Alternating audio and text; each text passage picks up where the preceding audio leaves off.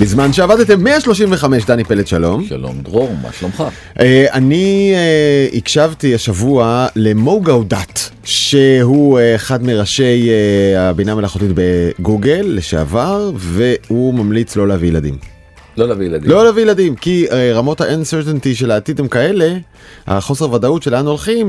הוא אומר שפשוט במקום שהבינה המלאכותית תשמיד אותנו אנחנו פשוט נכחיד את המין האנושי בעצמנו ולא נביא ילדים. כתבתי את זה אז מישהו כתב לי הנה הבינה המלאכותית מרימה ראש ומתכססת אותנו להכחיד את עצמנו בעצמנו. ברור, ברור. זה, זה נראה שהוא קיבל איזשהו פרופט, הוא כתב בצ'אט GPT, איך אני,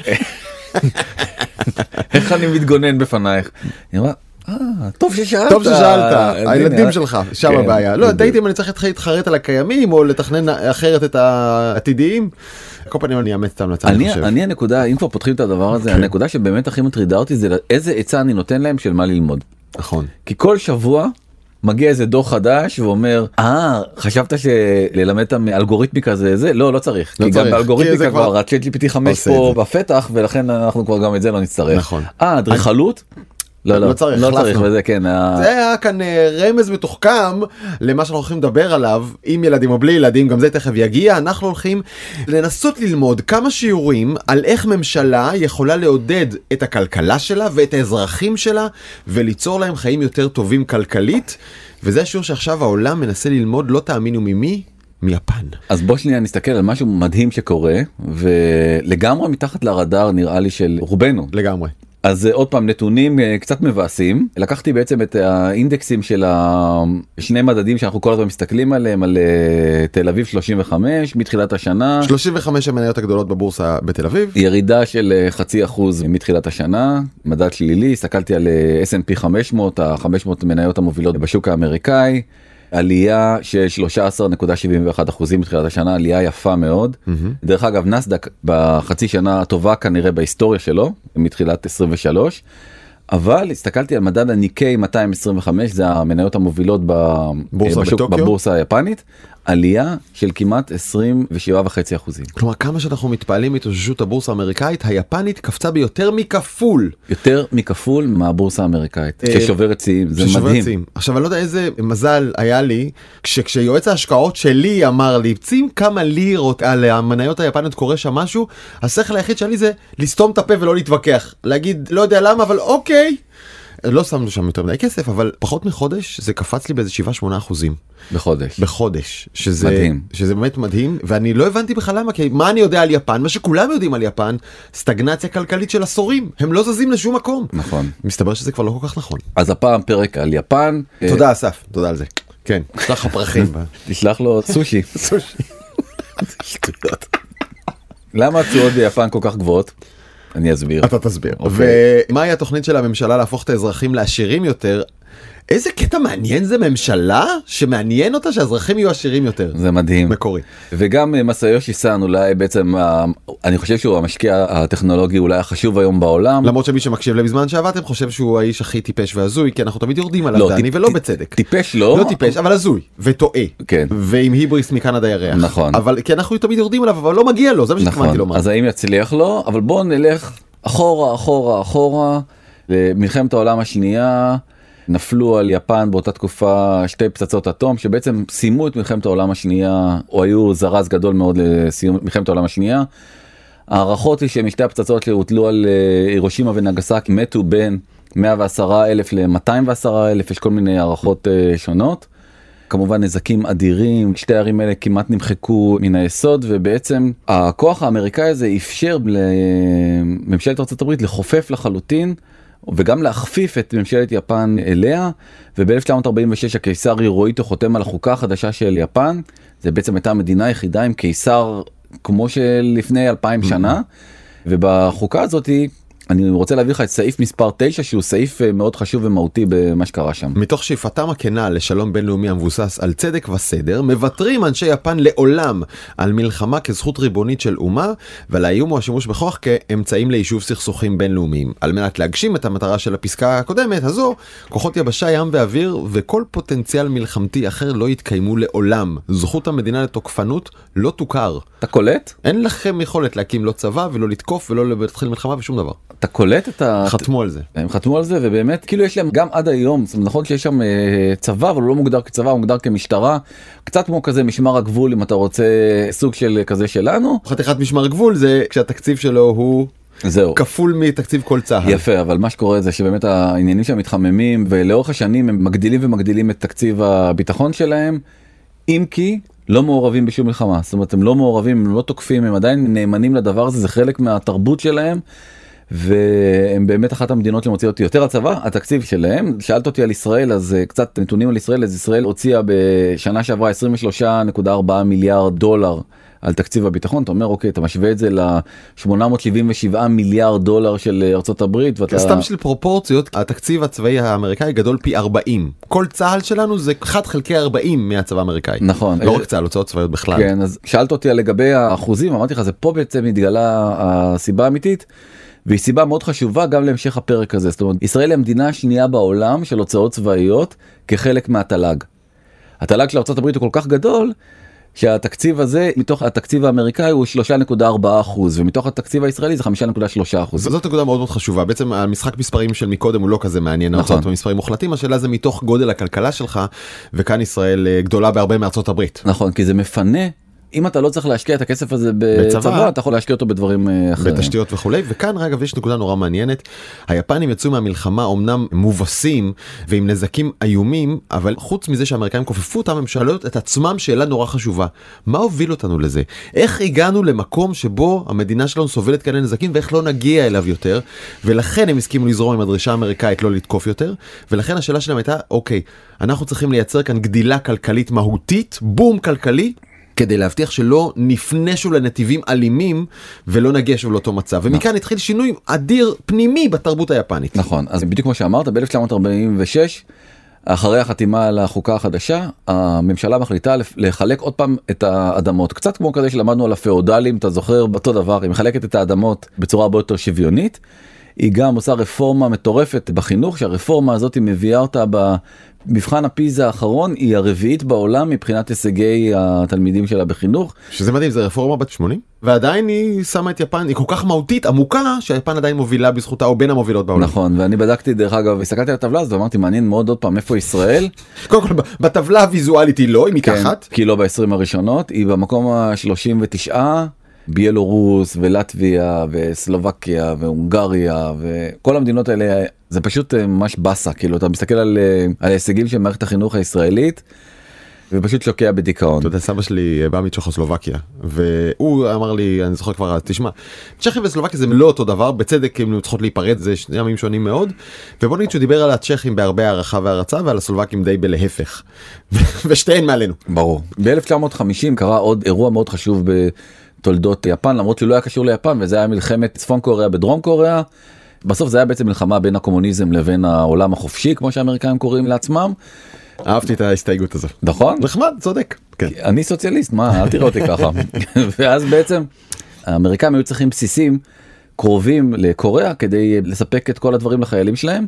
יפן נבחרה ואז פתאום כל היחס של ארצות הברית ליפן מאלה שבעצם עשו את כל ההפצצות על פרל הרבור ואתה יודע הייתה שנאה גדולה מאוד ליפנים רק חמש שנים קודם תחשוב זה מה זה יפנים על, על יבשת הברית הוכנסו למחנות מעצר. זה היה נורא ומלחמת קוריאה שינתה את כל היחס הזה ובעצם גם הרבה מאוד אינטלקטואלים מהאוניברסיטאות האמריקאיות אמרו שהיפנים זה אומה אחרת לגמרי והם ממש קיבלו על עצמם את הצו הזה של החוקה. האמת שדי מדהים היכולת למחול זה לזה כבר אז. מדהים. תמשיך. ג'פן אקונומיק מירקל על זה אני רוצה לדבר איתך בעצם אחרי מלחמת קוריאה שהסתיימה ב-52 התחיל בעצם נס כלכלי שלא היה כמותו בהיסטוריה בוא נגיד המודרנית ובעצם יפן מתחתית הבור הגיעה והפכה בתוך 30 שנה להיות הכלכלה השנייה בגודלה בעולם אחרי ארצות הברית. עכשיו הגרף שאנחנו מראים כרגע הוא מדהים כי אתה רואה בו מיד אחרי מלחמת העולם השנייה את ארצות הברית עולה על גרף של צמיחה נעימה ומתונה אבל את יפן על גרף שבמשך אחת שניים שלושה עשורים מראה צמיחה של משהו כמו עשרה אחוז בשנה שזה גרף כל כך תלול והמדהים הוא שהוא לא רק תלול הוא גם נמשך כן. 30 שנה ברצף זה אין תקדים כזה כמו נכון, שאמרת. לא קרה וזה הכל קרה כחלק מתוכנית ממשלתית מדהימה. אז דבר ראשון הם אמרו אנחנו נאמץ טכנולוגיה. תחשוב איזה רעיון מוזר ממש כי הם אמרו אם העסק צומח מהר הוא ישלם פחות מס. זאת אומרת כמה שהוא צומח יותר בחדות ומייצר יותר הכנסות למדינה אז אנחנו נקטין את שיעור המס קצת הפוך למה שהאינטואיציה שלנו נכון כן כי אם אתה מתעשר יותר תשלם יותר צבירת הון אמרו אנחנו נעודד את היפנים לא סתם להיות בזבזנים אלא באמת לחסוך ולהשקיע ולהתעשר. והיפנים חסכו באותם שנים 18.3% מסך ההכנסה שלהם לעומת האמריקאים שהתרבות הצרכנית שחסכו רק 7%. אה, והדבר השלישי שהמאוד מאוד חשוב זה בעצם ייצר להם כמות עצומה של אה, כוח אדם שהיה פנוי לעבודה. כי אין צבא? כי אין צבא, הם לא צריכים ללכת לצבא. הצבא גזל את רוב העובדים החזקים והטובים ועכשיו היה אפשר בעצם להפנות אותם לכל מיני מפעלים שהוקמו. כוח עבודה איכותי ומסודר בעצם הם בנו איזה מין מנגנון כזה שנקרא קיריצו אני מקווה שאני אומר את זה נכון. נראה לי שלא. אבל אני לא יודע איך כן אומרים את זה. קירצו. קירצו. קירצו. אם אתה צועק את זה זה לא נהיה יפנית. קיריצו הזה או איך שלא קוראים לו בעצם זה היה מין קבוצות תאגידיות שהיה בהם נגיד בנק וכל מיני מפעלי ברזל ומפעלים והם אמרו אנחנו נחבור ביחד כדי להקים נגיד את טויוטה. הקונגלומרטים בעצם. כן, אבל הקונגלומרטים שבעצם היו בנויים מכל מיני סוגי עסקים שביחד הם בעצם יכלו ליצור שרשרת ערך שלמה. מפעל של ברזל, נגיד מחצבים, מפעלים, בנק שמממן את כל הדבר הזה, חברות כוח אדם וכן הלאה וכן הלאה. ואז זה יכול להפוך להיות בסוף מכונית שהיא מאוד תחרותית ברמה בינלאומית. כי היא מיוצרת על תאגיד שהתחבר ויודע לעשות הכל. יותר מזה, גם נגיד עכשיו צריך לעשות מכונית, נגיד האופנה משתנה ועכשיו אה, ג'יפים, אנשים רוצים ג'יפים. אז חברה פרטית, לוקח המון תכנון והמון זמן עד שהם מוציאים כזאת תוכנית אל הפועל כי הם צריכים להשיג מימון וכל מיני כאלה דברים אבל אם חלק מהקבוצה שלך זה בנק. אז אתה פשוט הולך לחדר ליד ואומר כן, לו אחי אני רוצה פה לבנות אה, טנדר ג'יפ לנד קרוזר כזה של טויוטה שזה מה שהיה בעצם וככה הם השתלטו בעצם על הקטגוריה החדשה הזאת הרבה לפני כולם. יש לזה גם חיסרון גדול מאוד יש בזה חוסר יעילות מובנה.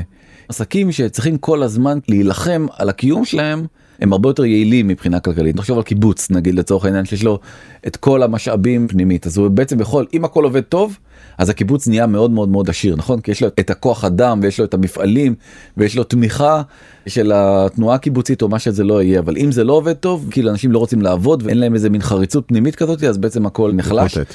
ופתיחה מוחלטת של מיסוי פנימה והחוצה. הממשלה היפנית אמרה אם אנחנו רוצים לכבוש את העולם אז אנחנו צריכים להיות מאוד מאוד פתוחים אליו ולא לשים מגבלות ומכסים. וב-1960 בתוך 10 שנים כבר 30 מהייצוא שלהם הייתה הברית זאת שבעצם השמידה אותם עם השתי פצצות אטום זה מטורף. וצריך להגיד עוד כמה דברים הם הצליחו להשקיע הממשלה החליטה להשקיע את הרווחים מהחברות האלה חזרה ביצירת תשתיות תקשורת תחבורה חינוך שאמרת קודם ובעצם לייצר מין גלגל כזה שחוזר לתוך התעשייה והם במידה מסוימת היו קצת כמו מה שסין נהייתה בשנות התשעים ואלפיים המקום שמצד אחד מייצר חדשנות ומצד שני עושה אותה בזול. ובאמת חלק מההמצאות הכי גדולות של המאה הקודמת הטרנזיסטורים והמצלמות. ווקמן של סוני. בדיוק והרכבים. טויוטה עד רגע זה ממש עדיין היא יצרנית הרכב הגדולה בעולם. הם הביאו את כל הדבר הזה לעולם הם עשו את זה דרך אגב עם הרבה מאוד העתקה הזכרת את סין זה מאוד דומה עכשיו לכל השיחות האלה שאנחנו מדברים על סין שפורצת עם האקרים למפעלים בטיוואן ובעצם גונבת את הבלופרינט של איך בונים אה, פאבים. אז היפנים עשו אותו דבר הם היו מסתובבים עם מצלמות מצלמים כל דבר ואז אחרי זה מגיעים חזרה ליפן ומעתיקים אותם הם הפסידו בהרבה מאוד תביעות נגד תאגידים אמריקאים אבל עדיין בנו את התשתית הזאתי. ומילטון פרידמן אחד הכלכלנים אולי הכי חשובים בהיסטוריה אמר שבעצם הדרך הטובה ביותר לצמוח במהירות היא להפציץ את המדינה. הוא התכוון לאותו ג'פניז מיריקל גדול שגרם ליפן להפוך ממדינה שספגה פצצות אטום למדינה שהיא בעצם הכלכלה הכי צומחת בשיעורים הכי חדים. כלומר באיזשהו מקום רק כשאתה סופג אסון בסדר גודל קולוסלי אתה מוכן לעשות חשבון נפש ולקחת על עצמך שינויים דרמטיים שבשום מצב אחר לא היית לוקח. כי אתה אומר טוב אנחנו בכזה בור חייבים לעשות הכל ולהיפטר מכל דבר שאולי מפריע. מה שהיפנים עשו כולל למחול לאמריקאים ולהיות איתם בקשר כולל להשקיע בטכנולוגיה ובתשתיות ובחינוך ודברים שאולי הם לא עשו קודם וזה אומר גם לשבור מבנים תרבותיים וחברתיים שהיו בקיצור. אני לא יודע אם זה דבר שאני רוצה אתה יודע בא לך על זה או לא בא לך על זה. לי מאוד בא על זה. מה, אבל זה כולל את הקטסטרופה. לא, אה, נו, בלי קטסטרופה זה לא קורה. נכון, האמת שאתה צודק. גם מדינת ישראל בסוף, מה שהיה טריגר להקים אותה זה היה השואה. אתה צודק. ואחרי כל ההצלחה והשגשוג בעצם הגיע הסיאוב. וכל הבעיות המבניות האלה שאמרנו שהן היו כל כך טובות הם בעצם התחילו להיות uh, לרועץ עבור כל התאגידים היפנים ובעיקר היה שם משהו שאנחנו מכירים אותו מאוד מכל מיני גופים הסתדרותיים. האנשים שקודמו זה היו האנשים הכי הרבה ותק כן. ולאו דווקא האנשים הכי מוכשרים כי זה היה חלק מהשיטה היפנית. בתחילת שנות התשעים התחילה דעיכה מהירה מאוד של uh, התאגידים היפנים קוראים לזה העשור האבוד של יפן אבל תכל'ס זה בעצם הוא כבר שלושה עשורים בדיוק זה כבר 30 שנה של uh, סטגנציה אני חושב כן דריכה במקום. והסינים פשוט שועטים קדימה ויפן פחות או יותר נשארה סביב 4 טריליון דולר תל"ג במשך הרבה מאוד שנים. היום ולפני 30 שנה אותו תל"ג וזה חריג לרעה. וסין אה, הגיחה משום מקום והיום כבר התל"ג שלה עומד על 18.3 טריליון והיא במקום השני.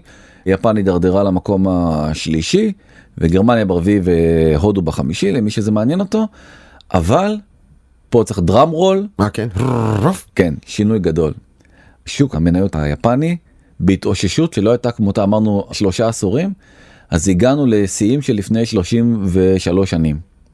השוק היפני ממש מכה בכל אה, דרך את כל המדדים הקיימים. רואה את כל הדבר הזה וורן באפט אה, מבחוץ ומחליט להעביר כמויות מסיביות של כסף ליפן. כלומר הוא מאמין שבהסתכלות קדימה ווורן באפט משקיע לטווח ארוך היפנים סיימו את שנות הדריכה במקום ומתחיל עכשיו עידן לא שנה לא שנתיים עידן של צמיחה. לגמרי אז אה, עוד פעם אני אומר הוא המשקיע כנראה הכי חשוב היום בדורנו והוא פונה לתאגידים האלה לאותם uh, תאגידי ענק יפנים שעדיין נשארו כמו מיצוי וסומיטומו ומיצובישי וקונה מהם החזקות מאוד משמעותיות. הוא בין המשקיע השני או עד החמישי הכי גדול בכל החמישה תאגידים הכי גדולים ביפן. והוא עשה את הכל בבליץ שהתחיל אותו באפריל עד היום. אפריל עכשיו 23 אפ... כן עכשיו. עכשיו הבנתי מאיפה היועץ השקעות שלי זה כן יפה. העתיק את אה, וורן באפט. תמיד תעתיק את וורן באפט אסף. כן אז בוא נחשוב שנייה מה השתנה אז דבר ראשון האינפלציה חזרה עכשיו אנחנו תמיד אומרים שאינפלציה זה דבר uh, רע. והאינפלציה עכשיו הגיעה לשיא של 41 שנה ביפן אבל היפנים חיכו לאינפלציה כמו שחקלאים מחכים לגשם. ממש. אבל אה, צריך להגיד היפנים היו בתקופה ארוכה של דפלציה שזה אומר שהמחירים הולכים ויורדים כן. ואז מבחינת אדם הסביר אם אתה יודע שהמחירים ילכו וירדו אתה אומר למה לקנות עכשיו טויוטה.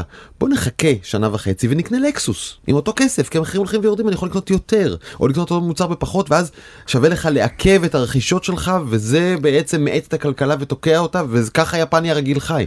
והאינפלציה שבנק מרכזי בדרך כלל שואף אליה המקום הנוח זה 2-3 אחוזים. נכון כי מה זה אומרת אינפלציה כאילו אנחנו חושבים על אינפלציה בתור דבר שלילי אבל בעצם זה בסוף זה משהו חיובי כי זה אומר שהצרכנים רוצים, רוצים לקנות. והביקוש כנראה יותר גדול מההיצע ולכן הסוחרים מעלים את המחירים זה בסוף מה שקורה בתהליך של אינפלציה.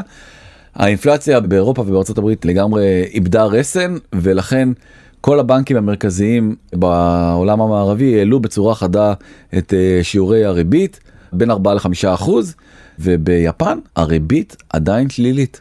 שזה די מדהים זאת אומרת אם אתה שם את הכסף בבנק תבוא בסוף החודש לקבל פחות. היי זה קצת כמו הבנקים הישראלים לא? אתה משלם על להכניס נכון? משכורת ולהחזיק את הכסף כן. שם. אוקיי דבר נוסף זה אסיה לא יציבה ויפן כן אז יפן נבחרה שנה לאחד מהעשרה מקומות הכי בטוחים בעולם. מבחינת יציבות שלטונית הסיכוי שישדדו אותך ברחובות זה אחד המקומות היותר בטוחים בעולם ומסביב יהום הסער mm. כאילו יש גם את המתיחות הבלתי פוסקת בין דרום לצפון קוריאה וגם עכשיו נוספה אליה המתיחות המטורפת בין סין לטיוואן הכל מסביב ליפן ויפן יכולה בעיני הפייננשל uh, טיימס להפוך ולהיות ההאב של כל אלה שלא רוצים להיות משויכים לסין בעצם עוד פעם את התפקיד של רוסיה הגדולה של אה, שנות ה-80 תפסה היום uh, סין. עוד פעם מי שבקואליציית העולם החופשי כנראה יחבור ליפן. זה די מדהים איך הכל משתנה ודבר שלישי שמאוד מאוד חשוב ואולי בעצם הדבר הכי מעניין פה בכל הסיפור הזה בפרק זה יש פה ממשלה מאוד מאוד נחושה בראשות פומיו קישידה שהוא כתב בעצמו מסמך שמבחינתו ואני מצטט את הכותרת של המסמך הזה אני רוצה ליצור מבנה חדש של קפיטליזם זאת אומרת אולי אנחנו עכשיו בעצם מגיעים לאיזשהו מין אה, פורמציה חדשה שהיא שילוב של קפיטליזם עם סוציאליזם אינהרנטי בתוכו. הייתי אומר עם מעורבות ממשלתית עמוקה, עם הכוונה ממשלתית עמוקה. כלומר קפיטליזם של שוק חופשי, לא במובן שהממשלה אומרת תסתדרו אנחנו לא נוגעים. כמו ארצות הברית. כמו ארצות הברית. אלא הפוך, אנחנו חזק בפנים ואנחנו נכוון לאן השוק הזה הולך. נכון, ובעצם הם קוראים לתוכנית הזאת תוכנית להכפלת הכנסה מבוססת נכסים. זה קצת נשמע כמו כזה, נכון פמפלט שאתה רואה באיזה פייסבוק, אה, לחץ כאן. לא? שמע, זה הכפלת מסמך, הכנסה מבוססת נכסים, מעוניין? זה. זה מסמך של עשרות עמודים עם תוכנית סדורה. אני שאלת אותי לפני, לא, אני לא צוחק על היפנים, אני צוחק על התרגום שלך. לא, אני- אה, לא, יודע, קוראים לזה doubling asset-based income plan. איך היית מתרגם את זה? בדיוק באותו אופן, ואז הייתי מצפה שתצחק עליי באותו אופן. אוקיי, סבבה. התוכנית הזאת, זה, אתה פשוט לא יכול שלא להתפעל ממסמך כזה שמוציאה ממשלת יפן ואומרת הנה ככה צריך לעשות. מספר אה, ראש הממשלה של יפן אומר למה בעצם היפנים לא משקיעים אה, בבורסה. אז הסיבה העיקרית היא גם בה צריך לטפל אבל הוא אומר זה לא כרגע הפריוריטי הראשון זה ש-56.7 אחוז אומרים אין לנו כסף פנוי. תגיד איך זה לא פריוריטי שרוב הציבור אומר אין לי כסף פנוי להשקעה נשמע כמו חתיכת אתה יודע בעיה אינהרנטית כלכלית. הוא רוצה לטפל בזה אבל הוא אומר אני קודם צריך לטפל באלה שיש להם כסף פנוי והוא שוכב בבנק. כן. כי הכסף הזה פשוט הולך ומאבד מהערך שלו ולא דוחף את הכלכלה היפנית. 40% מהיפנים אומרים אין לנו הבנה בניהול נכסים. שאני חושב שגם ה-60% האחרים כנראה לרובם אין הבנה מספקת. אולי זה לא הסיבה העיקרית שהם אה, יציינו אותה בטופס אבל זה רק מראה לך שבעצם כמעט כל יפני שני אומר אני לא יודע לנהל אה, נכסים. אני חושב שבישראל אנחנו נמצאים בדיוק באותה בעיה ובעיה שלישית שמאוד מעניינת את אה, ראש ממשלת יפן זה שיותר מרבע מהיפנים אומרים שמסובך לקנות ולנהל נכסים. הוא אומר איך זה יכול להיות הוא כותב את זה בעולם שיש בו אפליקציות שכל אחד יכול בעצם כל ה retail investors האלה שדיברנו עליהם מלא פעמים בתוכניות פה יכולים לקנות כמו רובינות כזה לקנות ולמכור הכל. למה זה צריך להיות בעולם דיגיטלי איזשהו סוג של בעיה ואז הוא אומר אני רוצה לבנות תוכנית עם שלושה שלבים. שלב ראשון אנחנו נגדיל את ההשקעה על חשבון כסף ששוכב בבנק. כסף ששוכב בבנק זה דבר טיפשי אין סיבה שהדבר הזה יקרה אנחנו נעזור לתושבי יפן להשקיע באפיקים שהם אה, יעילים מבחינתם. ואז הוא מגיע לפילר השני אומר אנחנו נקדיש את הזמן והמרץ שלנו לחינוך פיננסי לאזרחים כמשימה לאומית. וואו. כן. וואו. מדברים על זה בארץ כל כך הביקורת על היעדר חינוך פיננסי לישראלים כבר נוכחת בשיח לפחות עשר שנים בווליום גבוה. לא שמעתי שזה קורה בטח לא מספיק. במסמך רשמי של ממשלת יפן. בדיוק במסמך חשוב של ממשלת ישראל כן. שם הייתי רוצה לראות שינוי. והדבר הכי חשוב והוא מגדיר בעצם את הסדרי עדיפויות אה, עבור המוסדות הפיננסיים היפנים הוא אומר המוסדות הפיננסיים תמיד יתעדפו את רווחי הלקוחות. אם הבנק רוצה לפעול תחת רישיון במדינת יפן אנחנו נצטרך לבדוק את זה ולאכוף את זה מבחינה רגולטורית שבאמת הרווחים של הלקוחות זה הפריוריטי הגבוה ביותר. ומה קורה? המדינה כאילו ממש מנערת את עצמה ויוצאת מהתרדמת ובעצם ברבעון הראשון ה-GDP של יפן התוצר הלאומי הגולמי קופץ ב-2.7 אחוזים זה הרבה הרבה הרבה יותר ממה שגם ממשלת יפן בעצמה חזתה. אתה יודע זה כמו מדינה מתפתחת זה לא כמו מדינה מבוססת כלכלית. ונוצר בום אדיר גם בתיירות. שקשור לזה שהקורונה נגמרה והכל- ואפשר לחזור לטייל שם וזה היה חלק גדול מההכנסה היפנית שהלך לאיבוד קצת בקורונה אז הנה הוא חוזר. נכון והצד מראה של זה זה שבאמת בארצות הברית שזאת הבורסה אולי הכי חשובה בעולם כרגע שום דבר עדיין לא זז מספיק זאת אומרת הריבית כרגע עומדת על 5.25 אחוזים בארצות הברית. וביום רביעי אמר אה, ג'רום פאוול אה, ראש הפד שכנראה אנחנו לא מצליחים להשתלט על האינפלציה באמריקה ואנחנו נעלה את הריבית עוד עד סוף אה, השנה. זה הביא כמובן לירידה מאוד משמעותית בבורסות גם בארצות הברית וגם בשאר העולם.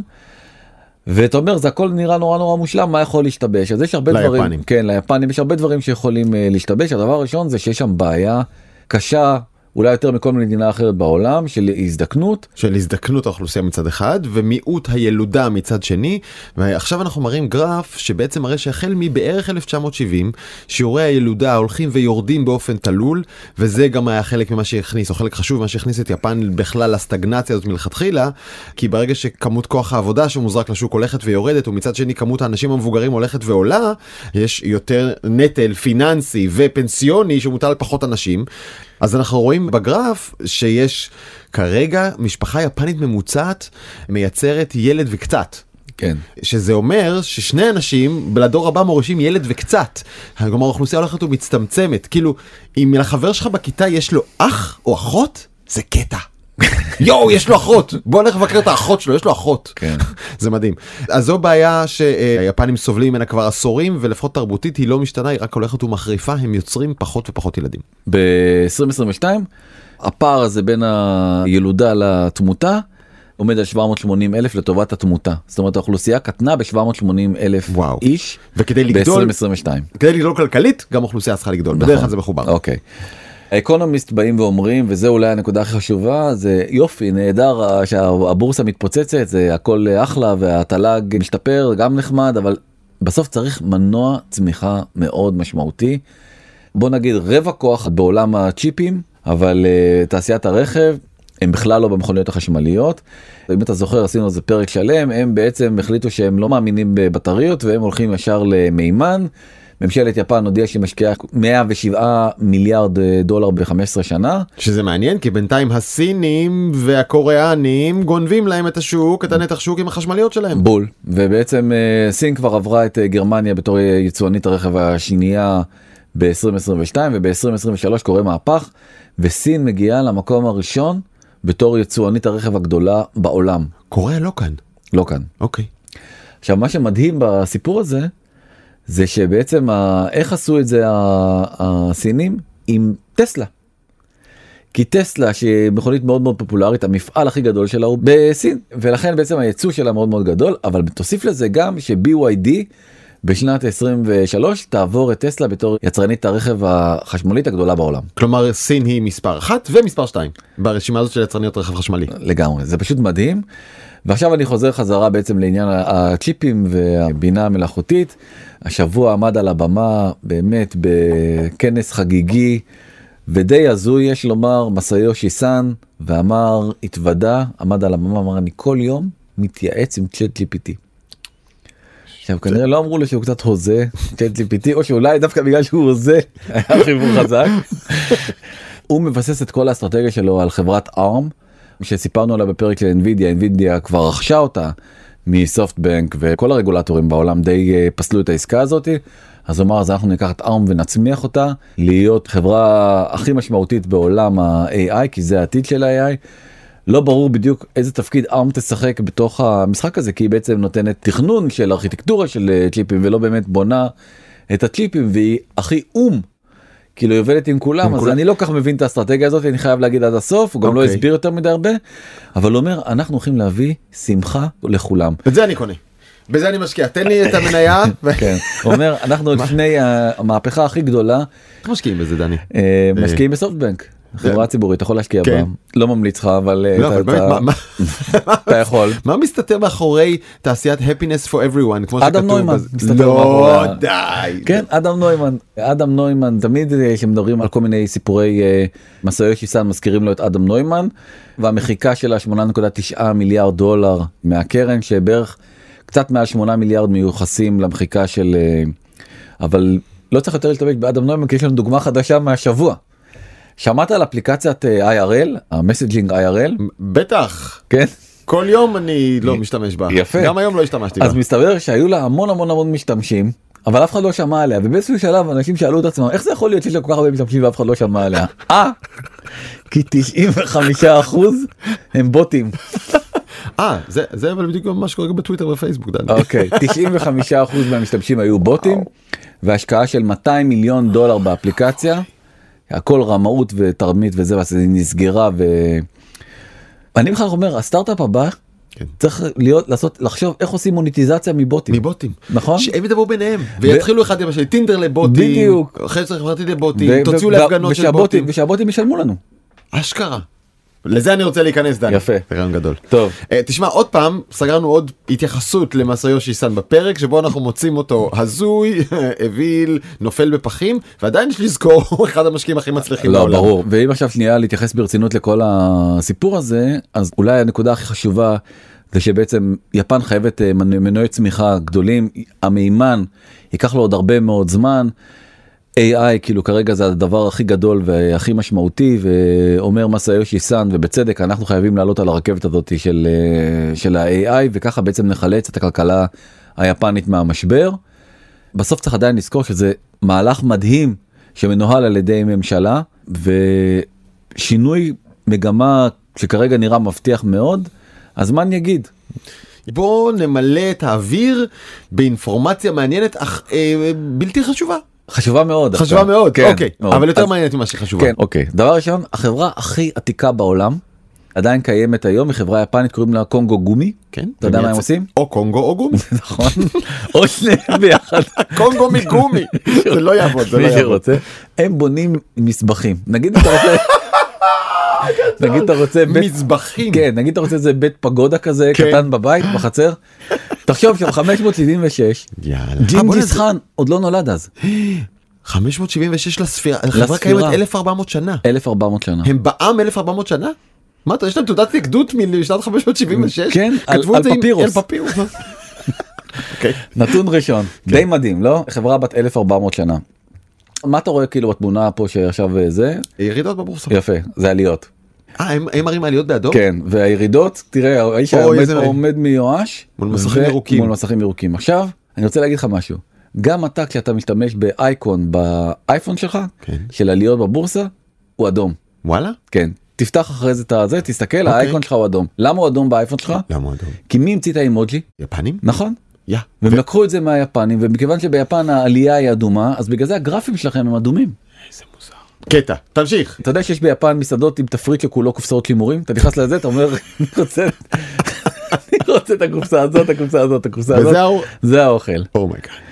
אתה יודע שביפן יש מכונת משקאות או מזון כזה, מין vending machine, כמו שאומרים באמריקאים, על כל 24 אנשים. זה המקום עם הכי הרבה vending machines בעולם. זה דווקא נשמע לי הגיוני. כן. כן? עכשיו אני רוצה להפתיע אותך על זה. למה למנגה יש לה כאלה עיניים גדולות? תמיד הציורי מנגה, נכון, העיניים הם ענקיות כאלה? כי זה מה שאין ליפנים והם היו רוצים שיהיה להם? יפה, זה גם שאלתי את אפרת וזו הייתה גם התחושה האינסטינקטיבית שלה, אוקיי. והתשובה היא לא. מי אז? שהמציא בעצם את המנגה זה הבחור הזה שנקרא אוסמו טקוזה. המנגה הראשונה שלו הייתה משהו שנקרא אסטרובוי. ולמה הוא עשה את זה ככה? כי הוא ראה סרטים של דיסני, ובדיסני העיניים שלהם היו נורא נורא גדולות ויפות, והוא אמר וואו, זה כל כך מקסים, אני חייב לקחת את הדבר הזה ולהביא את זה ליפן. ובעצם יש למנגה עיניים, אה, זה בגלל במבי. ועל דיסני. אבל זה מאפשר להקנות להם הבעות יותר גדולות ומרשימות שהוא עצוב, הוא עצוב, שהוא שמח, הוא שמח. אוקיי. ואני רוצה לסיים איתך דווקא בפתגם יפני עתיק שאומר צפרדע שחיה בבאר לא יודעת דבר על הים הגדול. זה משפט מאוד מאוד יפה. זאת אומרת, פשוט אנחנו צריכים להרים את האף שלנו ולהסתכל על העולם. אתה יודע, אנחנו רואים את מה שקורה ביפן. אני אומר, אולי גם פה מקבלי ההחלטות ישמעו מה שקורה בעולם ואולי יחשבו על טובת האזרחים שלהם ויחשבו איך בעצם במדינה שכל הזמן מדברת על יוקר המחיה גורמים לתושבי מדינת ישראל להיות טיפה טיפה טיפה יותר מבוססים כלכלית. אנחנו אה, נעודד אתכם להביע את תגובתכם, הערותיכם, תלונותיכם וכולי לוואטסאפ 03-7676-012 או למייל בזמן שטרודל קשת מקף טבעי נקודה קום אתם מוזמנים גם לבזמן שעבדתם הקבוצה בפייסבוק אה, אנחנו עשינו שם אה, AMA אתם מוזמנים לראות את התשובות והשאלות שנשאלנו ונענינו אנחנו נגיד תודה לעורכת שלנו אפרת מירון למוטי אוננה על הסיוע הטכני לנטע ספילמן להפקה ולחברים במאקו דיגיטל זוהר צלח ניצן כרמלי ודנה גוטרזון על כל מה שהם עושים בשבילנו עד כאן עד כאן. דני פלד תודה תודה רבה. ביי.